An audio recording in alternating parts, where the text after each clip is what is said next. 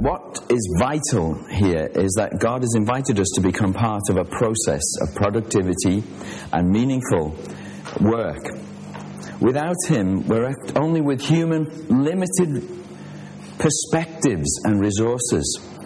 And as we've just had a conversation about staff at a school, how easily our motivation to do even great work like that can be jeopardized by not having an adequate theology that adds the eternal dimension to everything that you're doing. So, only the will of God can set you free to be who you really are. And God calls us by Christ, to come to Christ, and then to go for Christ. And God normally calls us along the lines of what gives us gladness, in line with our abilities and talents that He's already given to us or is about to give to us for this next demand on our lives. So the purpose of our gifts is not self-promotion. It's not celebrity status. It's actually for service to God and to other people. And that's the most fulfilling motive of doing anything. This is a stewardship. So look at this brilliant quotation from Os Guinness in connection with the divine role in sorting this out for us. In effect, God is not like some divine employment agency where you've had your interview and God is scratching his head, wondering, oh, where can I best put her? For goodness sake, let me see, this is really difficult. No, says Os Guinness. Look, the truth is that God is not finding us a place for our gifts, but that God has created us and our gifts for a place of His choosing. Amen. And we will only ever be ourselves when we finally get there. Amen. Now that's worth running by you again, isn't it? Yeah. The truth is, God is not finding us a place for our gifts, but that God has created us and our gifts for our pl- for a place. And we will only find a place of His choosing, and we will only ever be ourselves when we finally get there. So the Puritan William Perkins was right when he said, every calling must be fitted to the man, and the man to the calling. Yeah. And the challenge is, do you fit?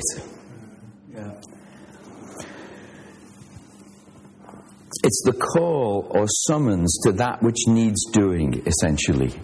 And you're the person to do it. Have you found that yet? When you do, you'll be able to say, you know, this is what I was made for. And this is what I was always meant to do. You're very blessed indeed if you can be able to say that. It means to be and feel, fulfill, fully human. And to feel fully human, you need, well, you need... Five things. You need one, God. Two, a job. Three, other people. Four, worship. And five, recreation. So you can have a rest from some of that.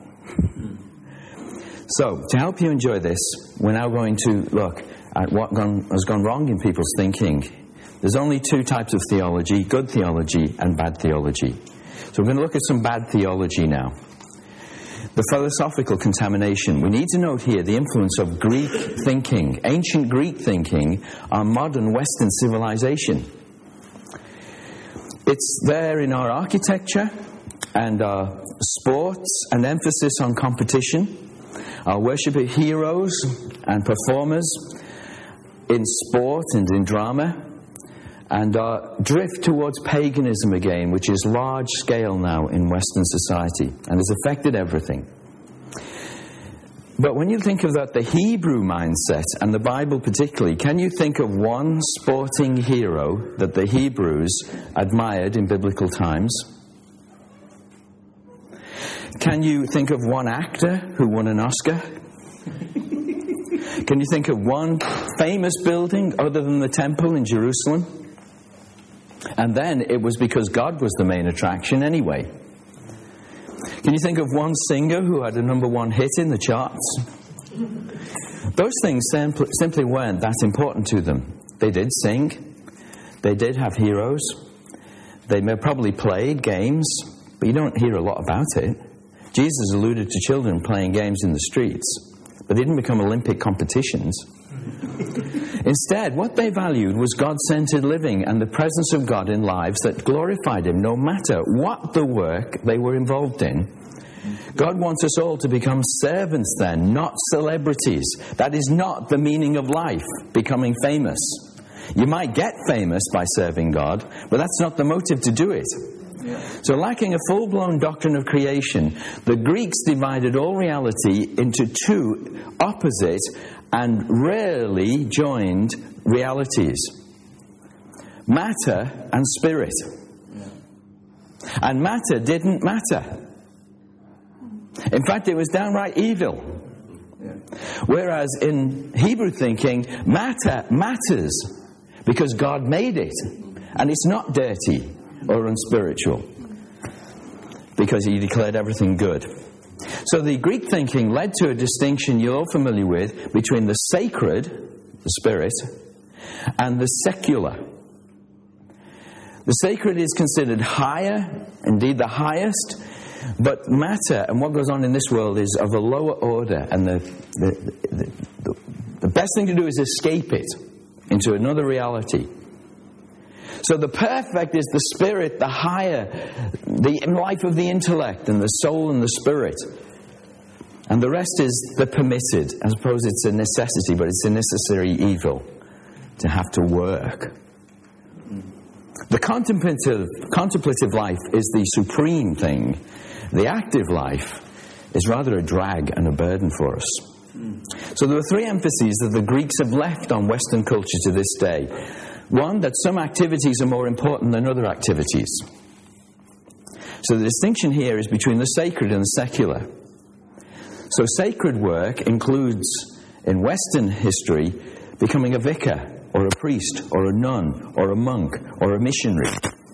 And that's valued more than secular work, like becoming a miner, or a teacher, or a postman, or a, or a builder. Some jobs, then, are more important than others. Mental work is valued enormously more than manual work in this thinking, so that a university professor has more status than a country farmer. You're saying, yeah? Yeah, that's just the way things are, isn't it? Well, think about it like this. If it was the case of a professor of philosophy being eliminated from the planet, or a road sweeper, which one would you choose? Which one could we do without?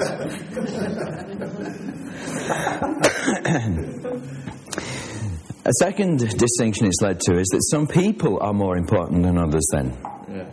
So they tended towards ranking people in various hierarchies of value, according to what they were and what they do. So kings, noblemen, men, women, going down the slide, down the slide.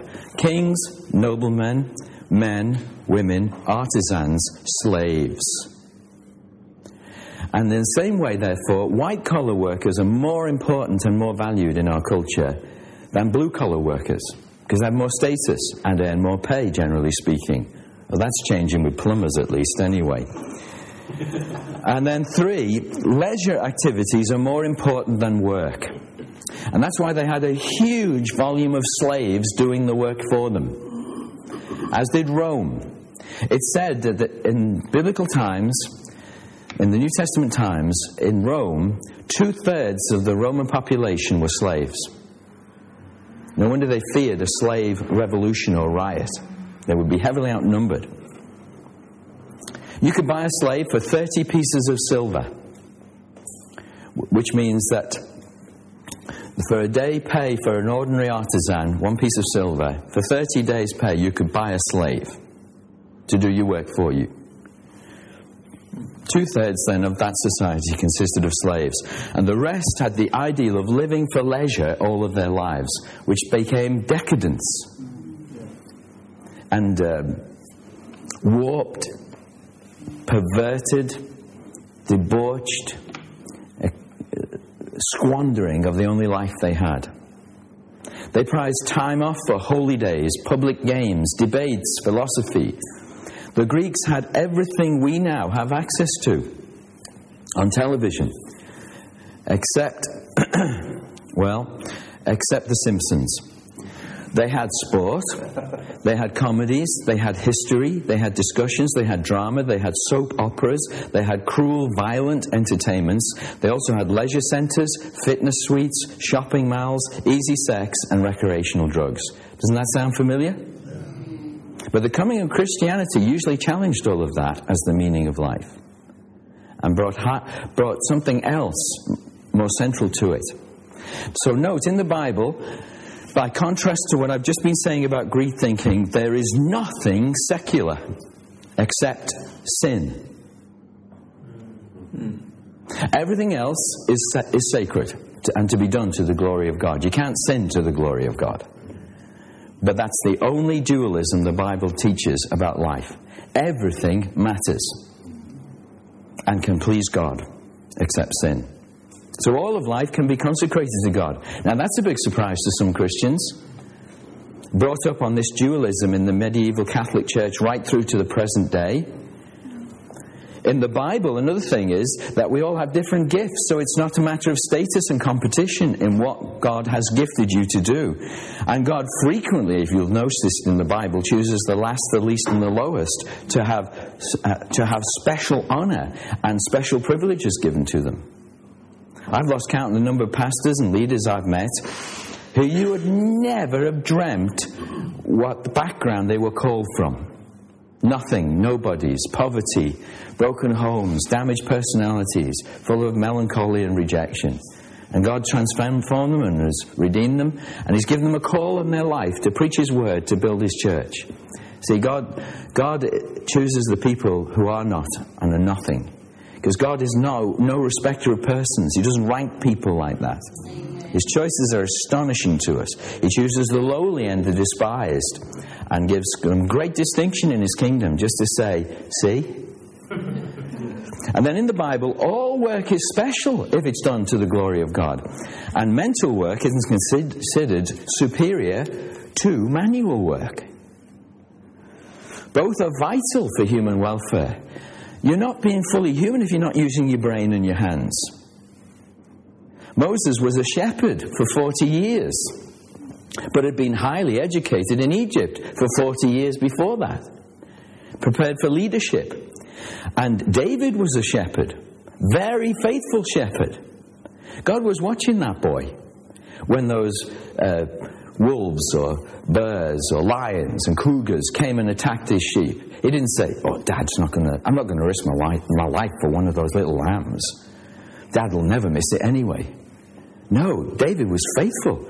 He took whatever he had in his hand, his staff, his sling, and at the risk of his own life, he'd save that sheep. And God said, oh, that's faithfulness. I'm going to have that boy. No one was watching him. No one was going to reward him. He just did it because it was the right thing to do. No wonder He made him king eventually. So in the Bible, God values all kinds of work. Amos was a dresser of fig trees. Jesus was a carpenter mason. Paul was a tent maker. Peter, James and John were fishermen. And we all need work we can look and see results coming from it. You know, that's so difficult in the ministry. It's hard to see the results most of the time. We don't produce widgets. We can't count a bin of productivity at the end of the day. It's more mysterious to get a handle on what we've produced as pastors and leaders in the church. And that's why you can be given to burnout very easily.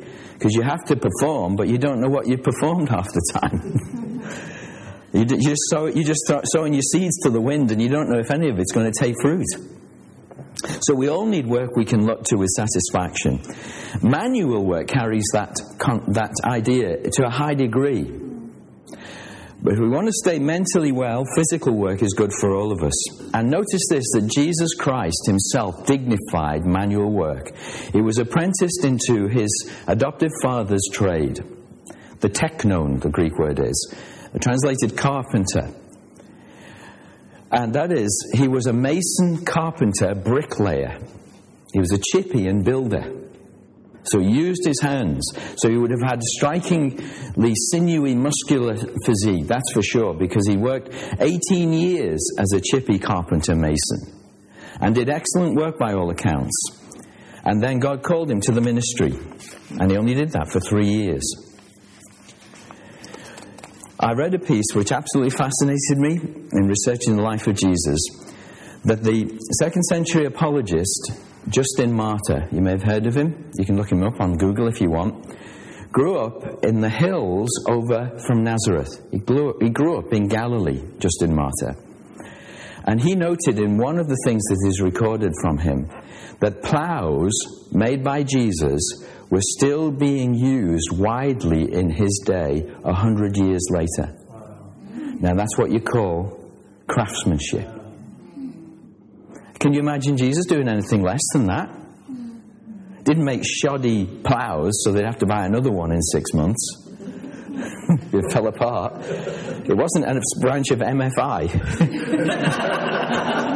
The workshop at uh, Nazareth. So in the Bible, also we can say that slaves are ultimately liberated in the Bible. Look at Paul's addresses to slaves in his letters. And the leisured classes are set to work in the Bible. Because work is now done to please God, serve our neighbour, and help fulfil our lives. So all that matters in the Bible is that your work is not immoral, and it's not illegal. So you can't glorify God by becoming a drug pusher, or a prostitute, or a pimp, or owning a bookmaker's shop, or running a lottery. But you can glorify God in just about everything else if it's not immoral or illegal. So all that matters then is that you discover what God particularly wants you to do and bring God into it. So it has the eternal dimension, whether it's a teacher, a playwright, a road sweeper, a nurse, an architect, a builder, an engineer or a decorator, or that you make screws, or you, per, you, you install doors in buildings. Whatever you do can be done to the glory of God. So let's look at some of the moral repercussions of this. The big question is, why then has work become such a chore and dissatisfying drudgery to so many? And the answer lies in Genesis three. It is because of sin entering the world. Sin has separated us from God, distanced us from each other, and drained us of our abilities, motivation, and power.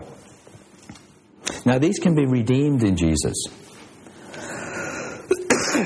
But let's not be in denial that sin hasn't touched every area of our thinking, of our bodies, of our motivations, of our lives, because it has. In Genesis three sixteen, there is a curse on the rebellion of Adam and Eve. And the woman was cursed in her relationships. The place she finds most significance, particularly in her relationship with her children, uh, with her husband, and then her later capacity to conceive and bear children. If that is her calling, of course. Not all women are called to be married or called to have children.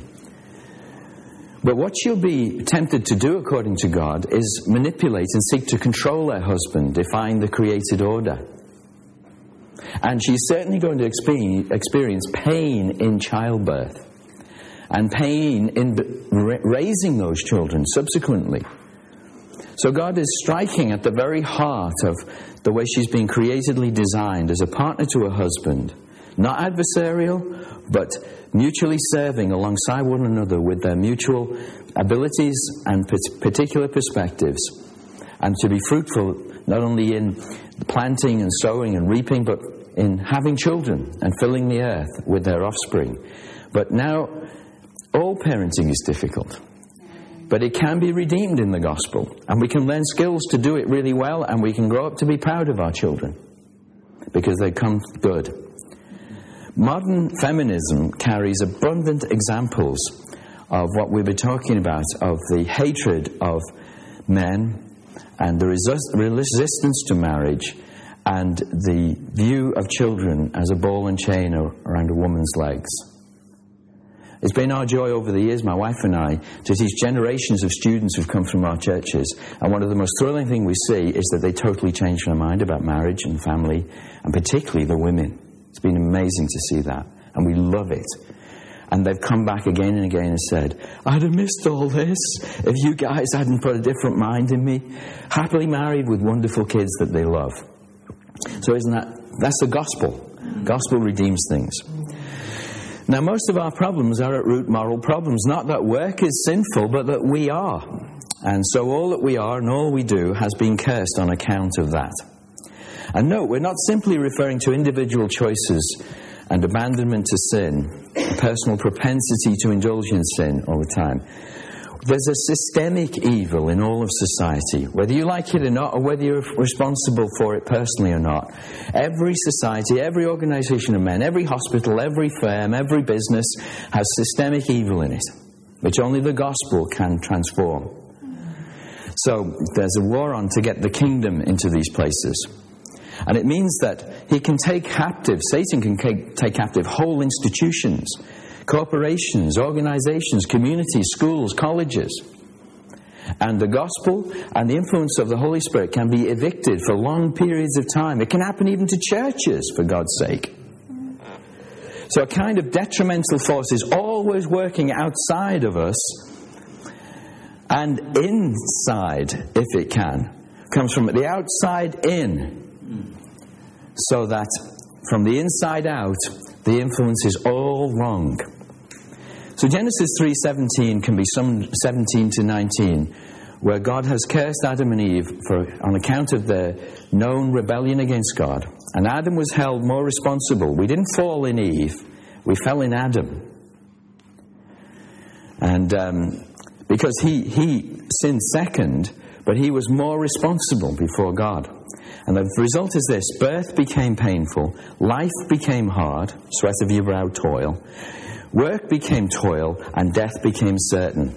So that's the world we live in, and that's why the gospel is needed, and that's why the second Adam, Jesus, came to the fight and to the rescue, so that by his righteousness everything could go into a beautiful reverse and be redeemed progressively, which it's been going on for two thousand years now. Adam's work became harder because there were thorns and thistles. Adam's body became weaker, so it was by the sweat of his brow now. Adam's calling became less interesting. It would be painful toil. And Adam's life became shorter and less fulfilled than it otherwise would have been. Until you return to the ground, to dust you will return, for from dust you came.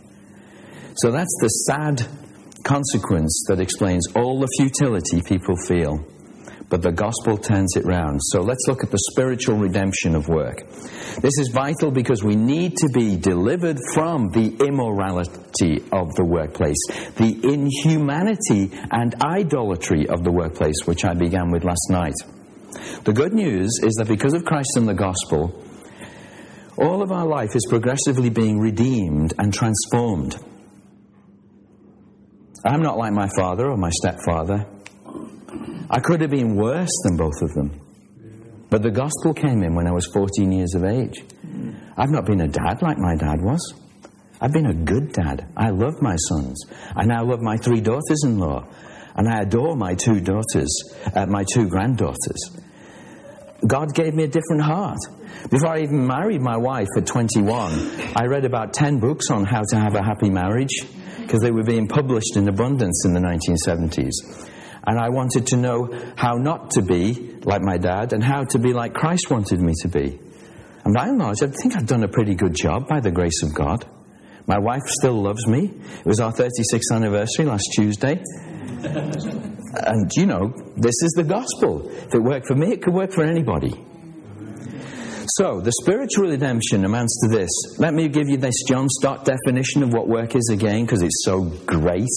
Work is the expenditure of energy, mental, manual, or a combination of the two, which brings fulfillment to the worker, benefit to the community, and glory to God. Now, wouldn't you like a job that did that every day? This is why the Hebrews have always viewed manual work differently from the Greeks and Romans. Because manual work is absolutely necessary and good and beneficial to the community and glorifying to God. David Ben-Gurion, one of the founders of modern, the modern state of Israel, said this: "We Hebrews do not consider manual work a curse or a bitter necessity, not even a means of making a living. We consider manual work a high human function. It is a basis of human life, the most dignified thing in the life of a human being, and which ought to be both free and creative, Men ought to be proud of manual work. Do you know where he got that from? He's a Jew. And he's read the Old Testament. That's the way the Bible thinks. So Martin Luther was right when he said to his contemporaries during the Reformation, peasants included, "Your work is a very sacred matter.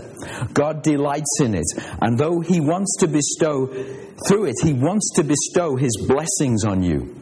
This praise offered up in work should be inscribed on every tool, on the very forehead and faces that sweat from toiling. Holiness to the Lord." Amen.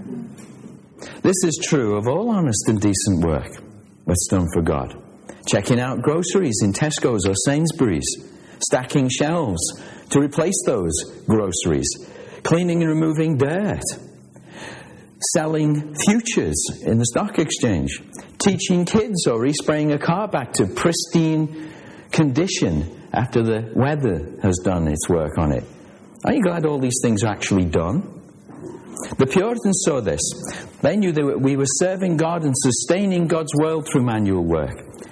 And blessing your family and the commonwealth or economy of people, all doing the task God had given us to do, that were needed to be done. Now you may be feeling like small fry in your own estimation, but God calls you to do things which are either great or small, but they're all necessary, according to the talents the Lord has given you. So the Puritans taught that we're involved in world-making when we go to work, pursuing the call that's on our lives. Whether that's a cultural call to paint and draw or design, or music, p- compose music and aesthetic articles to beautify your home, or a political call for leadership in the in the Commonwealth and its politics and government, or a technical call which you design and experiment with the best way of making things so that they last. It could often take a hundred years to build a cathedral. And most of the pe- people who start on it are dead by the end of it. But nevertheless, they're building for a future, something that will last. I'm not a big fan of worshipping in th- cathedrals, but I'm so glad our cities have them. I can certainly appreciate the beauty and the work- workmanship that went into them. So the problem with many modern Christians is not that they aren't where they should be, but that they aren't what they should be where they are. Not that they aren't where they should be, but that they aren't what they should be where they are. So that brings me finally to Colossians three. The passage we read last night, let me read it again in your hearing. It's typical of the New Testament approach to this. Slaves, obey your earthly masters in everything, and do it not only when their eye is on you, and to win their favour, but with sincerity of heart and reverence for the Lord. Whatever you do, work at it with all your heart as working for the Lord, not for men, since you know that you will receive an inheritance from the Lord as a reward. It is the Lord Christ you are serving. Anyone who does wrong will be repaid for his wrong, and there is no favoritism. Now, masters, Paul always deals with reciprocal relationships, husbands, wives, fathers, children, masters, uh, servants, uh, governors, and governed. Masters, provide your slaves with what is right and fair, because you know that you also have a master in heaven. Now, you've got the headings here, haven't you, for this? But this is so beautiful. Five things, then, about our work now we're Christians. This is where we've been leading to for over two hours. The first thing to realize is Christ is your new boss. Amen. Don't you love black people? It sounded like a black person. I don't know who it was. Christ is your new boss. Slaves, obey your earthly masters in everything, and do it because in sincerity of heart and reverence for the Lord.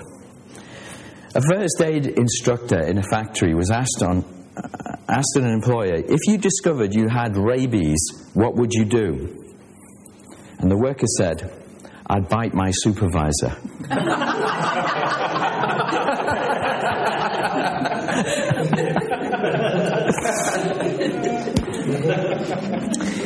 Now listen, whoever your earthly manager, employer, or supervisor is, you are really working for the Lord. So even when your earthly boss doesn't notice you, or isn't even looking at what you produce and how you work, Christ is. So this means your work is an aspect of your worship. For all your work is full-time ministry for the Lord. The Lord is not as hard to please, however, as some employers are. He notices all you do, and He praises you for it. And not only that, He'll pay you for it. How do I know that? Because every good and perfect gift comes from above, from the Father of lights, with whom there is no changing. So whatever salary or pay grade you're on presently is a gift of God to you. And God's overseen it. And God can arrange promotions whenever He wants. He can even arrange pay rises whenever He decides it's appropriate. And it doesn't matter what your boss thinks, because He'll work on your boss to make sure it happens. You might find that hard to believe, but that's what's happened to me all through my life. God's provisioned. And the Lord is not as hard to please then as some of those employers are.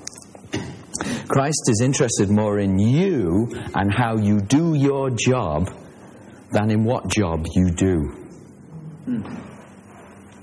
Martin Luther therefore said, all work ranks the same with God. Remember that lady I was telling you about on last night, who had been intimidated by her female boss, who is manipulative and controlling, won't allow her a lunch break. She'd gone into fear, and a prophetic word brought her forward, along with ten others, incidentally. In a, in a prayer meeting of seventy people, ten, more, ten Christians came forward saying they were full of fear.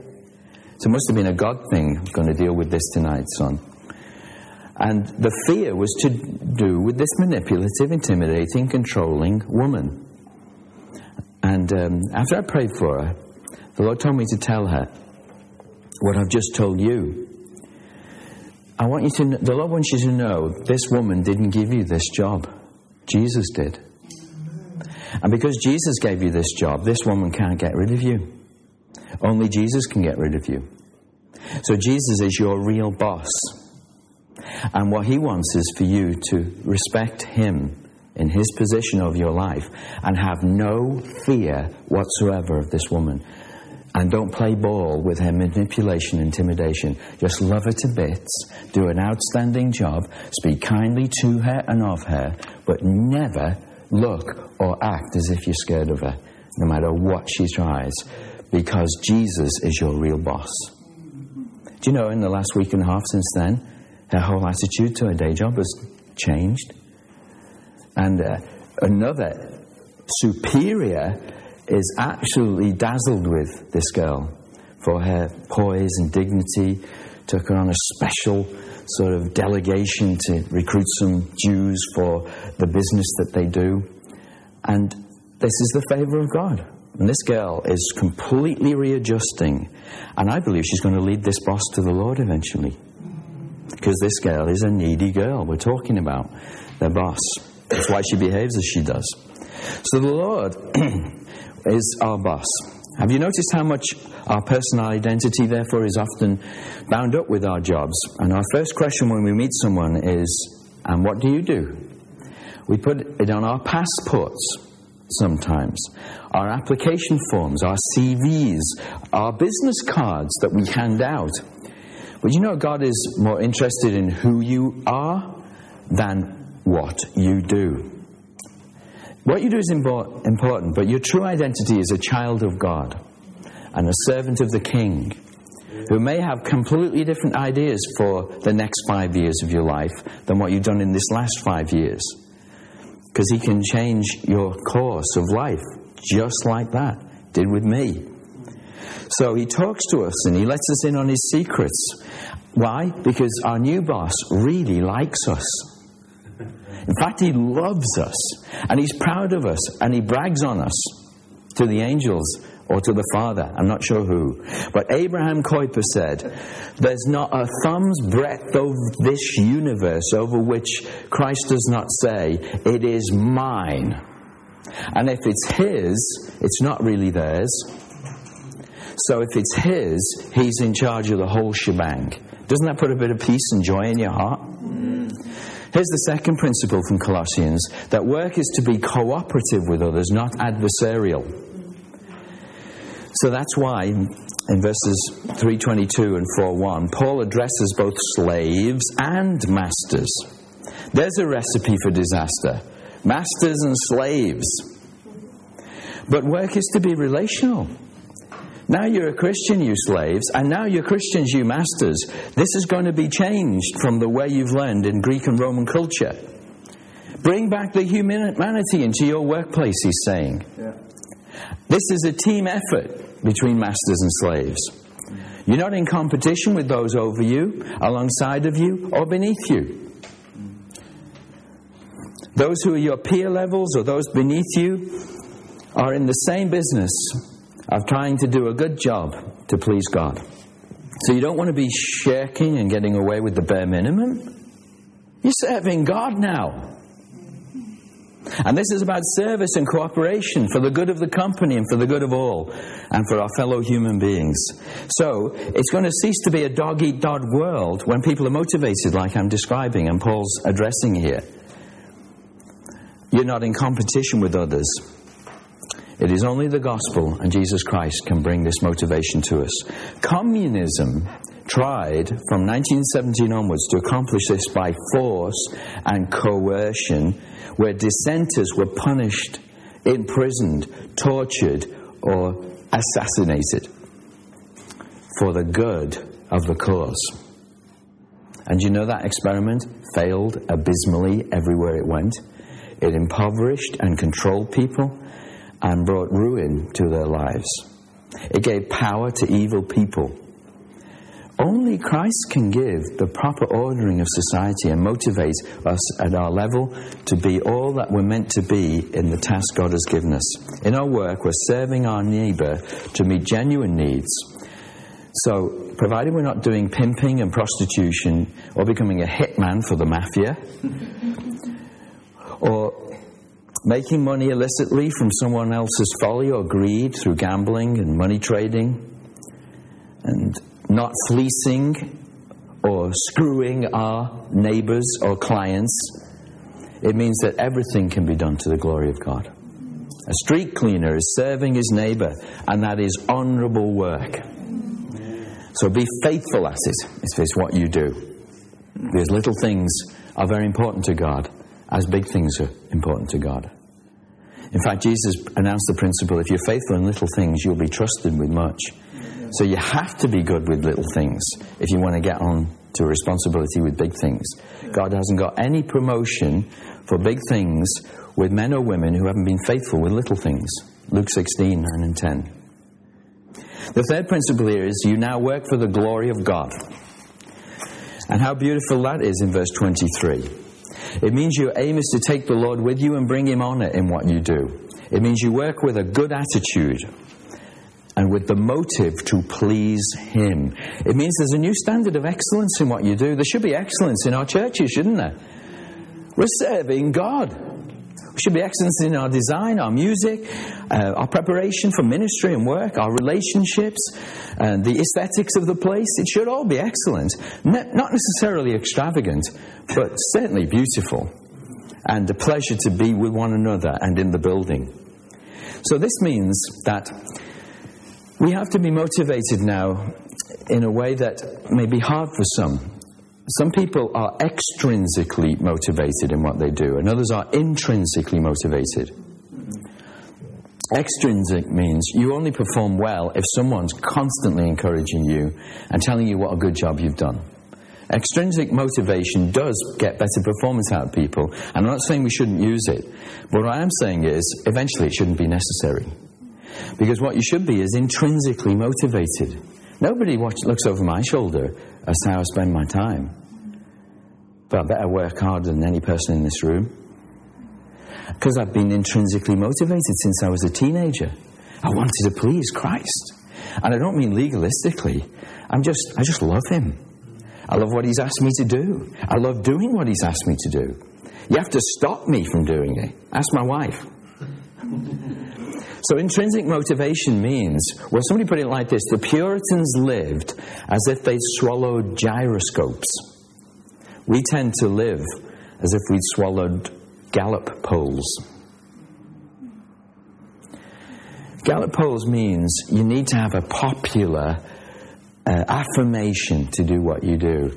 People voted for you. Do you know, it's never really bothered me whether people voted for me or not. I've never even applied for a job, would you believe?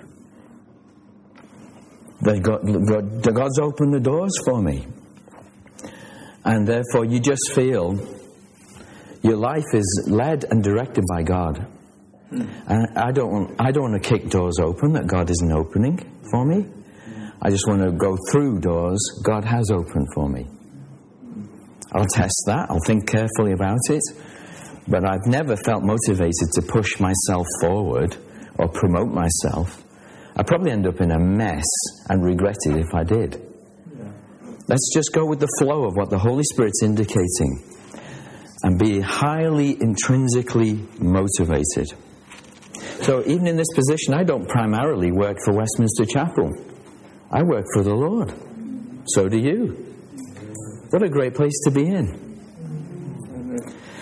There was a story of um, Phidias, an old Greek sculptor, and one of the best ever in Athens, who in the construction of the Parthenon in Athens in the fifth century B C had erected and climbed the scaffolding to finish the statue of Athena that was to be inserted into the temple. And he was up there for weeks chiseling the hair on the top of the statue of Athena. It's a very tall statue. When the scaffolding came down, who cares? He's chiseling it all, and somebody shouted up, Pythagoras, Phidias rather, Phidias, what are you doing? Taking these weeks carving a head, the hair, for goodness sake, nobody's going to see it. And you know what he replied? God will. Now, that's paganism mixed with theism, but God will. And that's it. There's only one person seeing what we do that matters. God will be pleased with it. And if he's pleased, who cares what anybody else thinks? So, to get a true estimate of a person's caliber, notice how much they do beyond what is strictly required of them. Are you a second mile Christian on the job? Four, your work is a service or ministry and not just a job. So that's why in verse twenty-three, the apostle, I'll just get my Bible open because I didn't put any verse numbers in the uh, in my notes.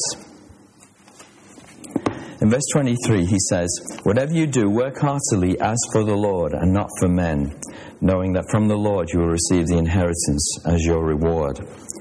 So your work is a service or ministry, not just a job. It helps to remove the chaos and disorder due to the fallenness of sin. It will make the world more like God's original design for it.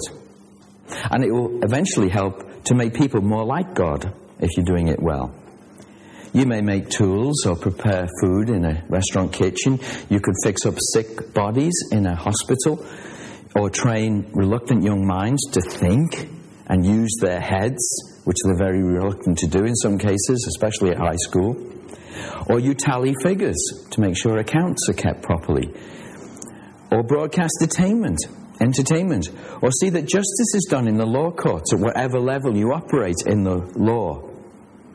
The thing is, whether you help clean streets or keep the environment clean generally, whatever you do is divine service to God and to man. A fabled philosophy professor, so we'll speak good of prof- philosophy professors, having rubbished them a little earlier, he used to drew, draw crowds to his lectures because he was very eloquent, very relevant, and very thought-provoking in what he said.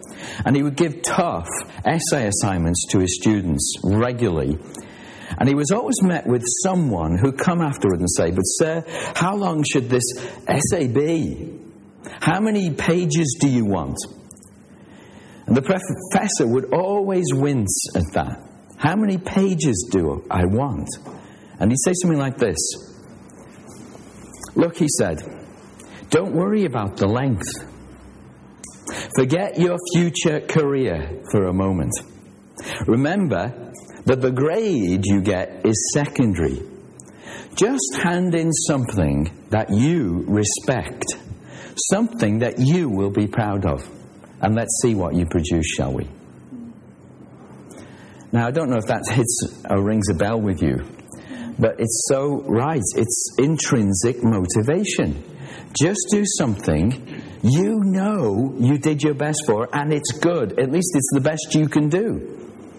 So this is divine service, and it means the job done to God's glory is every bit of ministry as what I'm doing right now and what the band will be doing on the platform tomorrow.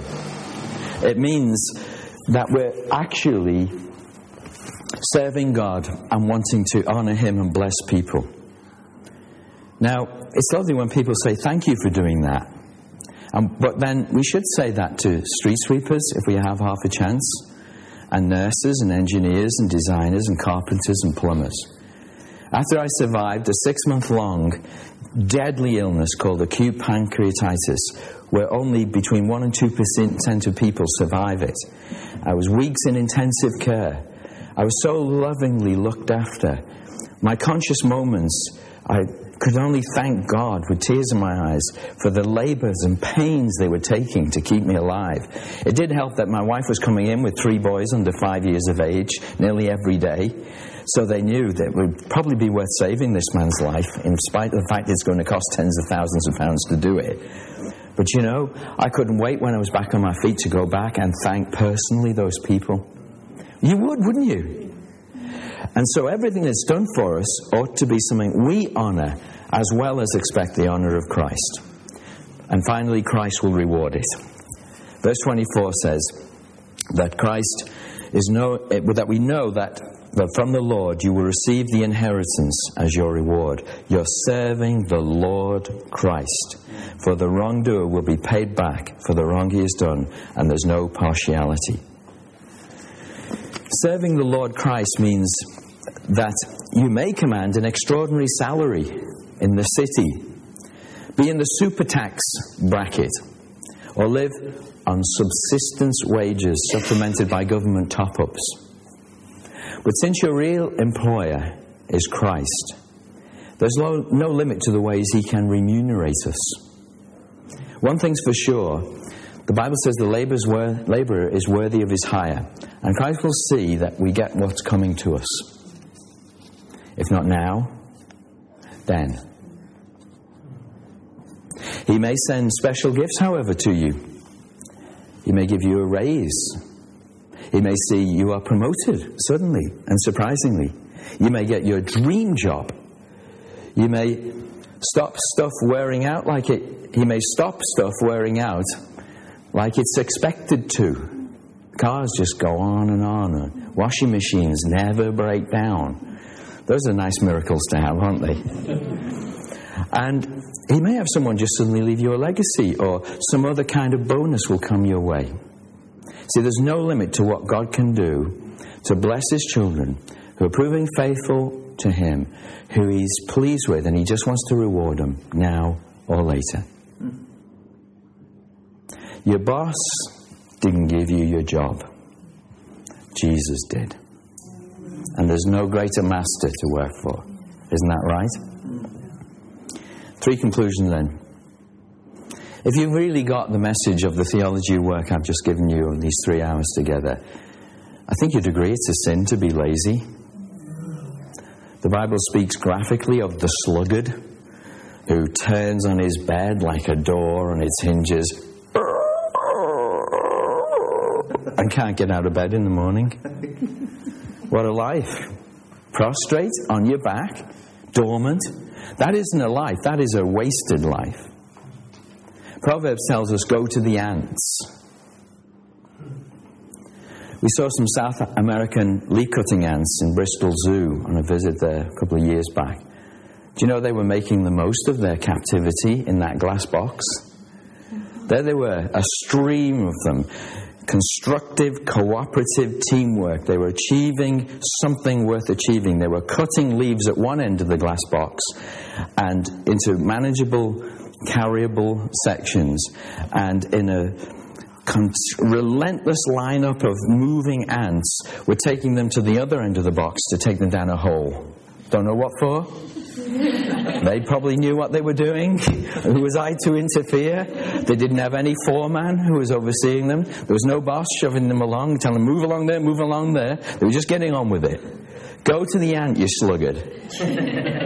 Proverbs says. So if a man will not work, he should not eat, Paul wrote. That's hard language, isn't it? We must not encourage a dependency culture that has lost the understanding of the value of work and personal responsibility for your own life. It doesn't say if a man cannot work, however, he should not eat. But if he can work, he should work. Second, it's an evil to suffer in employment. Made in God's image, there's a dignity in work. And if you cannot get it, or are incapable of getting it, you sometimes feel enormous loss of dignity to your life. Lose that work, and you are robbed of dignity. And this may hit a man ten times more than it might hit a woman.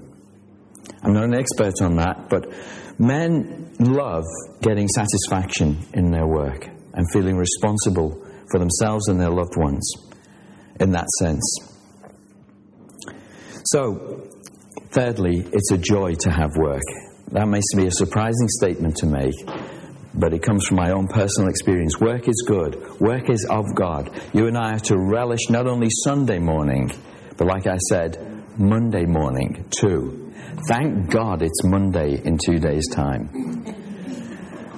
Because we go to work for the Lord. So we not only work for pay, we don't only work for witness and the chance to be with non-Christians. We go to work, to work. Yay! Work is intrinsically valuable. It's valuable in itself. It's something God made us to do. It's something by His providence He's prepared us for and opened opportunities and doors for us to engage in it. And without it, our true humanity is somewhat limited. With it, our true humanity is finding fulfillment. So, we'll let the biblical but anonymous philosopher of Ecclesiastes have the last word today. A man can do nothing better than to eat and drink and find satisfaction in his work. This too, I see, is from the hand of God. Ecclesiastes two twenty-four. Thank you very much for being so patient listening.